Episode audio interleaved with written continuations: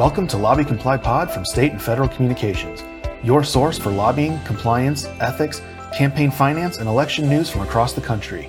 I'm Jon Spontarelli. At State and Federal Communications, we work hard to provide our community with valuable information to help keep you in compliance and keep you up to date on emerging trends and hot topics. In addition to producing important compliance content, we also enjoy sharing news about our staff, company milestones, and the great work being done in our communities. Today, we're taking a look back on 2022 while we get excited for what's coming in 2023.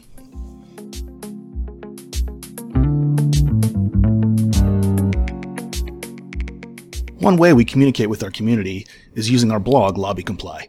In 2022, we published 611 blog posts covering everything from campaign finance, ethics, elections, lobbying, legislative sessions, redistricting, PAC news, and more. Our team of compliance experts is constantly monitoring news at the federal, state, and local levels of government, ensuring we keep everyone up to date. You can find our blog at lobbycomply.com. One blog post that has been viewed more than any other covers employee personal political contributions. In many cases, employers can require prior approval before employees can make contributions using their own money.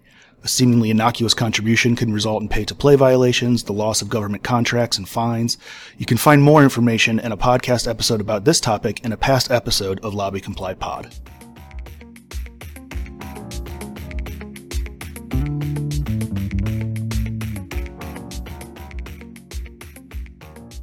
We also like to engage on social media.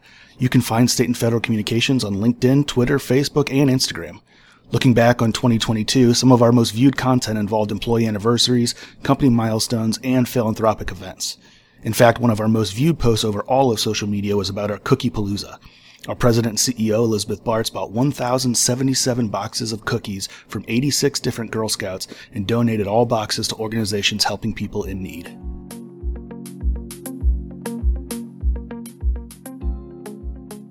And finally, the one surprising piece of content that constantly gets high rates of engagement is a blog post originally written all the way back in 2012.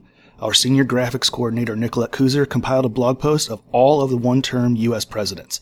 Especially during election years, this post continues to pop up more than any other. We hope in 2023 you'll continue to find important and valuable information from state and federal communications. Happy New Year! Thanks for listening to Lobby Comply Pod from State and Federal Communications. For more news, visit lobbycomply.com to learn more about how we can guide you along the road to compliance, visit stateandfed.com. Lobby Comply Pod is produced by Joe May and Jon Spontarelli.